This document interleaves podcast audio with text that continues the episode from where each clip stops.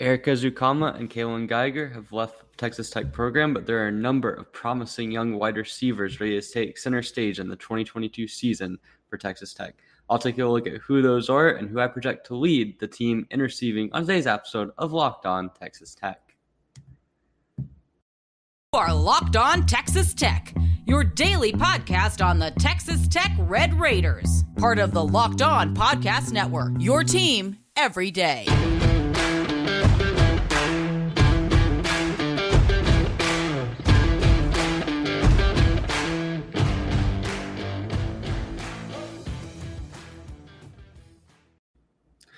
Welcome to today's episode of Locked On Texas Tech. It is a nice Thursday afternoon here. I'm your host, Emory Lyda, back again talking about football previews. If you have not checked out our position previews, you can check out our previous ones. The quarterback preview is posted up on the YouTube as well as the running back. So do check both of those out. There are quite a lot of interesting insights and information I have on those two podcasts. So do check those out. We're going to continue to go through the position groups all the way up until the start of the 2022 football season. And as well as that, we also have the game previews that I'm doing during the offseason that will be coming out over the course of the next few weeks.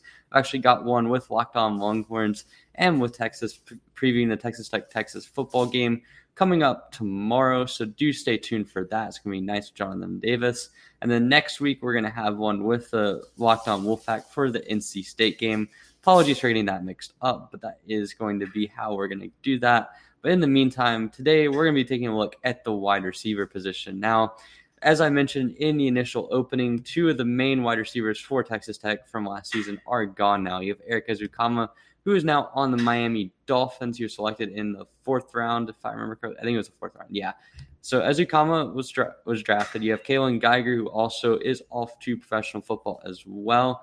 Those were your two leading receivers from last year. So both of those guys played on the outside, got a lot of starts. That's Ezukanma and Geiger. Both of them struggled through a little bit of injuries over the course of the season, and that allowed for some of the other guys on the outside to get some targets, which we'll talk about in a little bit. But those were your two leading receivers. And then you had Myles Price, who is the top returning receiver from last year. He had 523 yards on 38 catches.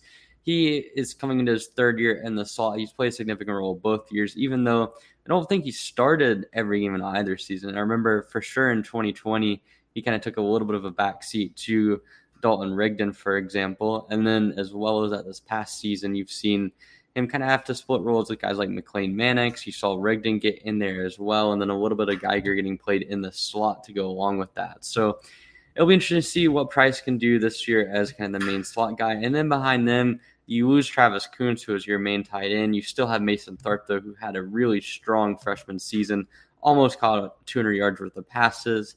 And then it's just a host of guys who had anywhere between five and 10 or five and 12 catches. Guys like Willie Fouonji come back. Trey Cleveland is back. You've got Jerand Bradley is back. JJ Sparkman is back. All of those guys on the outside had production from last year and really receiving was one of the strong suits of Tech's team. They were able to generate quite a lot of downfield passes. If you look down the list of, of receivers, I mean, you look at Ezukanma and Geiger both had deep passes that they caught for touchdowns. Price obviously had a 48 yard touchdown catch as well and had it multiple deep balls. Fouonji had a really nice game. I believe it might have been against West Virginia. You had Trey Cleveland. Cleveland was a good intermediate threat for you, and of all the wide receivers on the outside, looked to be the most dependable last season. And then Jerand Bradley and JJ Sparkman both had big catches in the bowl game. Sparkman with a touchdown, Bradley with a long downfield pass. So all of those guys had some explosiveness. And then with that, you had Ezukanma kind of emerge as your main guy as a receiver could do everything, kind of tapered off from a production standpoint later on in the season. I think that was due to two things, both the injuries and as well as that the rotating door at quarterback because of Henry Colombi having a little bit of struggles, as well as Donovan Smith kind of struggling a little bit to build some chemistry. But still, I mean, Ezukanma was a guy that you're going to miss coming into the season. But when you're looking at this team and the production from last year, Myles Price is the one name that really sticks out in the receiving room. I mean, slot receiver, someone that last year kind of started the season off a little bit slowly.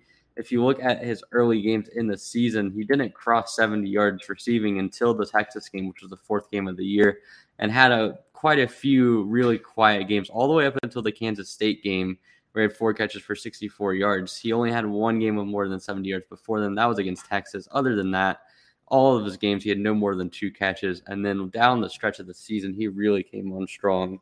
Four catches for 64 yards against Kansas State. He had six for 36 against Oklahoma, nine catches for 175 yards against Iowa State, and then a rough game against Oklahoma State. But if you remember back to that game, that was a real weak point for Texas Tech as they struggled to get any sort of passing game going down with Donovan Smith, and then had three catches for 72 yards in the bowl game against Mississippi State. So Myles Price is someone that really came on strong last season. He started getting more and more reps in the slot as the season progressed, and that is something that I think is going to be really important to look at going into this season because he now comes in as the de facto leader. And if you look at what is going on in the slot beyond just Price, you're really looking at just a couple of guys that are coming into the pro or they're coming back to the receiver room. Guys like Xavier White returns as a slot receiver, and as well as that, you're going to have uh, Townsend as well coming in in that position. And then,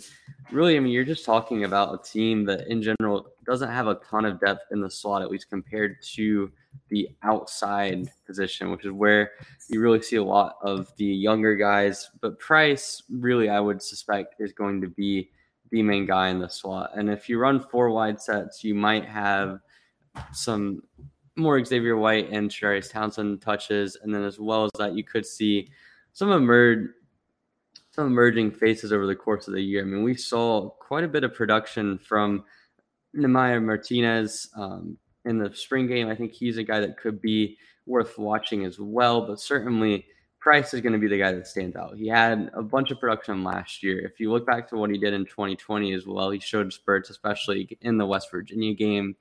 And just in general, he looks like a guy that I think is really going to be someone that is worth watching. Another guy that might be worth watching as well is Jordan Brown, the KU transfer.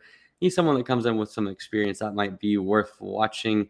But I mean, if you look at what he's been able to do, I would still say Price it would be expected to slot in as the main slot guy. But coming up next, I'm going to take a look at the outside receivers because there are a lot of them in the program and a lot of guys that could have major impacts from guys like Brady Boyd transferring in to JJ Sparkman. There's a couple more in there that I really think are primed for a good season. We're going to touch on that next. But first, here's a message from our good friends at Rock Auto.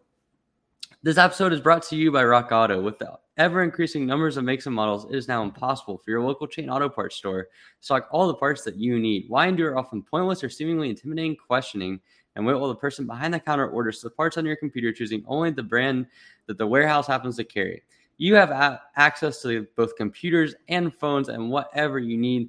All of them will have rockauto.com and the website, so you can easily find that. So it really is just an easy choice. You can save time and money going to Rock Auto. They have all the parts you need. It's a family business that's been serving do-it-yourselfers for over 20 years. It's easy to access, and the prices are reliably low for every single customer. So go to rockauto.com right now and see all the parts available for your car or truck right? Locked on in there. How did you hear about us box so they know that we sent you? Amazing selection, reliably low prices, all the parts your car will ever need. RockAuto.com. March Madness is right around the corner. If you want to win your office pool, you need to stay caught up with all the college basketball action with the Locked On College Basketball Podcast. Every Monday, Andy Patton and Isaac Shade recap the biggest stories in college basketball, keep you up to date on the NCAA tournament bubble, and get you ready for the upcoming week of games. From the Big East to the Mountain West and everywhere in between, Andy and Isaac have college hoops covered on the Locked On College Basketball Podcast. Available on YouTube and wherever you get podcasts. Part of the Locked On Podcast Network. Your team every day. Which NFL stars move the betting line the most? Starting July 18th, Locked On gives you the 50 most valuable players in the NFL from the odds makers at BetOnline and our good friends. Well, July 18th on Locked On NFL, wherever you get your podcasts and on YouTube. And just a reminder if you have not subscribed to Locked On Texas Tech on YouTube, please do that. I really appreciate all the support we've been getting, but we are getting close to 500 subscribers. That is a big mark for me. And I've got some cool content coming up. I already mentioned I'm going to be doing a crossover with Jonathan Davis in the coming days. We're also going to have another crossover with NC State. I'm looking forward to possibly doing a couple of guest appearances as well with some more guys coming on. So stay tuned for that. There's a lot of cool content coming onto the Locked On Texas Tech YouTube. Plus, you can see my face. You can see any sort of changes I have in my background. Apologies for the sun today. It's very bright outside. But in the meantime, talking about the receivers and some guys with a really bright future that we're talking about, you have to start out with the outside receivers here with Loic Fouonji, Trey Cleveland, Jerand Bradley, and JJ Sparkman. The latter two were guys that really showed out in the bowl game. JJ Sparkman had a really nice touchdown catch, a contested touchdown against Mississippi State. And that really sort of was a little bit of a surprise to see him have some production considering he was maybe the most unheralded of the 2020 receivers, at least compared to Fouonji. He had struggled, he struggled to get any sort of playing time early on in the season, but he came on strong late in the year. Three catches for 37 yards and a touchdown against Oklahoma, and a jump ball touchdown. Another jump ball against Mississippi State as part of his two catches for 29 yards. He didn't even cross 100 yards for the season, but yet, if you look at what he was able to do in the bowl game and his contested catch potential, I think there is a lot to work with there. So Sparkman is the first guy that is really worth watching. Then you've got Jerand Bradley, a really highly touted freshman. There are questions about what he would stay along with the program. Those questions were answered. He did stay. Jalen Tyson coming in, one of his best friends, is another reason why he decided to stay as well. And Bradley last season as a four star coming in looked like he was going to be maybe not getting many much action. He did play in three games, or might, might have been four games. We recorded stats in three games against FIU, West Virginia, and Mississippi State. The key one there, though, is the Mississippi State game. He had two catches for 64 yards and one really nice 52 yard catch in, in that game, and that just shows his downfield potential. He's a really athletic, six foot five body. If you're looking at a comparison from past Texas Tech wide receivers. I would say his body type has a lot of TJ Vasher in him. Now, obviously, Vasher was extremely long, a little bit taller, but the same sort of agility applies. I really think that Bradley's lack of stiff, sniff, stiffness it's really going to help out when it comes to catch and run situations. And if you're looking at the most raw talent in this receiver room, there is a good shot that it might be Jerand Bradley. So, we're interested to see what he's able to do. And then you've got two of the more reliable guys. You've got Trey Cleveland this is coming into his fourth year in the program, I believe. He caught, got some action in 2020 before 2021. We saw him redshirted in 2019, so he is no stranger to Texas Tech football. And last year, he didn't have really the flashy games like a Sparkman or like a Bradley did.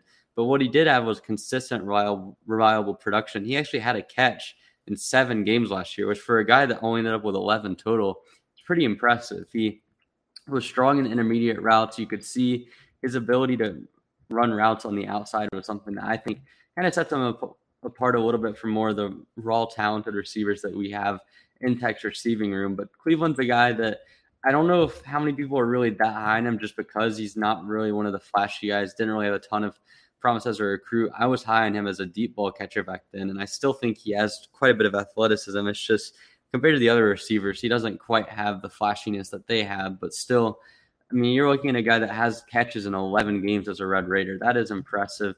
He's obviously got the talent to play going forward. So that's something that is going to be worth watching. I don't know if he's going to be winning out the position at the outside again, as we'll get into. This is a really stacked position group. But Trey Cleveland, I mean, last year, the highlight of his year was the touchdown catch against FIU. He made a couple really nice catches in conference play as well.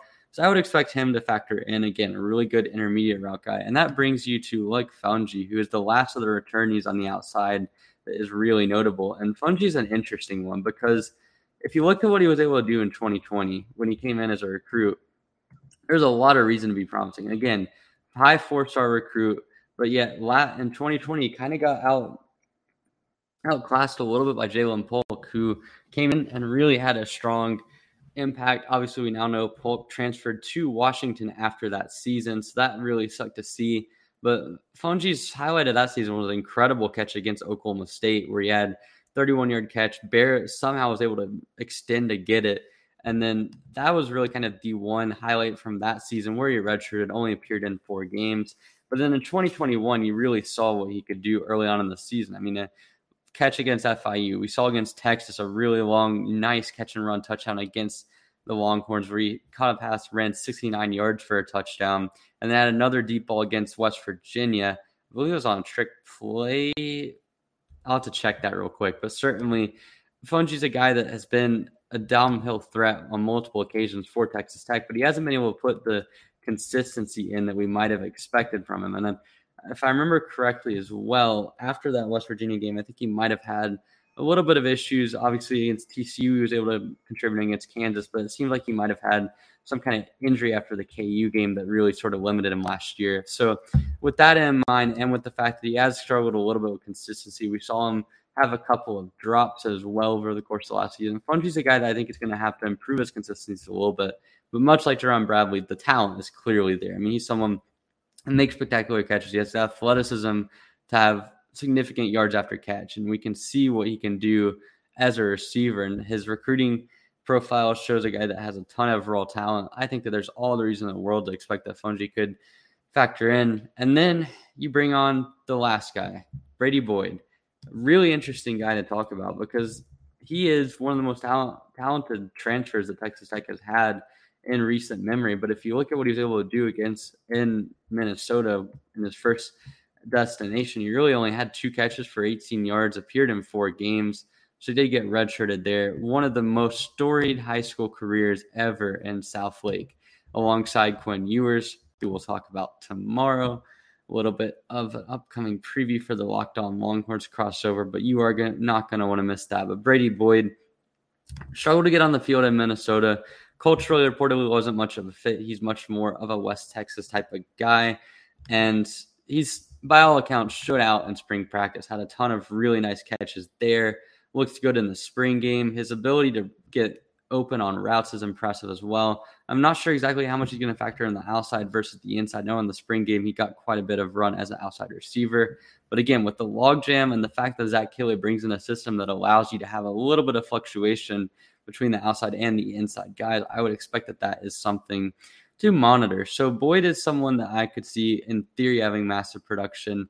But again, you have five guys here that all have a chance of establishing themselves as one of the main receivers for Texas Tech. And I'm excited to see how it goes because I really do think that this is going to be one of the most intriguing position groups on the entire team. And not just because of the fact that the receivers are likely to get a lot of opportunities, but also, mean, this is a room with five really talented guys on the outside. And then you throw in Price, Xavier White, Tre'Davious Townsend on the inside. That is eight receivers out there that have a ton of athleticism and natural skill. So it's going to be exciting to watch. But Coming up next, I'm going to do my best job of predicting how I see the logjam working out and who I think will lead the Red Raiders in the 2022 season, as well as a quick look at our tight ends because I think that's worth mentioning. But first, got a message from Built Bar. From the people who invented healthy and tasty comes the latest gift to your taste buds. You probably tried the amazing coconut brownie chunk built bar, but guess what? Your friends at Built have given coconut brownie chunk the puffs treatment. That's right, the coconut brownie chunk built bar flavor you love, and a deliciously chewy marshmallow covered in 100% real chocolate.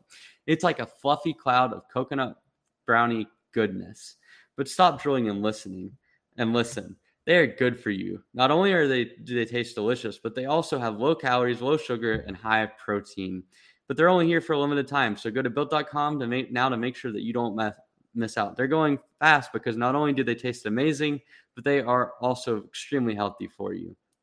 And so, really, just taking a look at the Built Bar, it is incredible. Taking a look at the coconut brown, coconut brownie chunk bar puffs. I mean, I can attest to this. I've tried them. I've tried the puffs. They are amazing. So if you want to try them while they're here, go to built.com, use promo code LOCK15 and get 15% off your order. Again, that's promo code LOCK15 at built.com and try out the coconut brownie chunk built puffs right now.